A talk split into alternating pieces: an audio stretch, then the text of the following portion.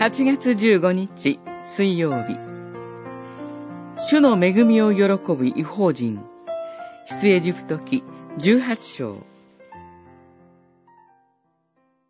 主が彼らを救い出されたことを語り聞かせると、エトロは、主がイスラエルをエジプト人の手から救い出し、彼らに恵みを与えられたことを喜んで言った。主を称えよ。主はあなたたちをエジプト人の手から、ファラゴの手から救い出された。十八章、八節から十節。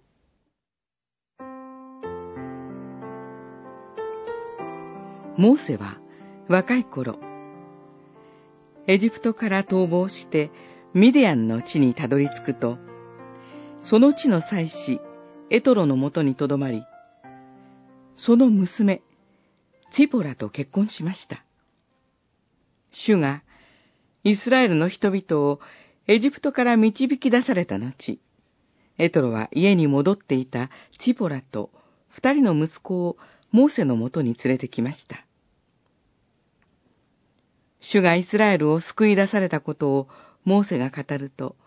エトロは主を褒めたたえます。ミディアン人はイスラエル人にとって違法人であり、後にイスラエル人は彼らの仕打ちに対して報復さえしています。そのミディアン人エトロが、ここではモーセの話を聞いて、主を褒めたたえます。エトロは、モーセに貴重な助言も与えています。民族としては敵であっても、その中に主を称え、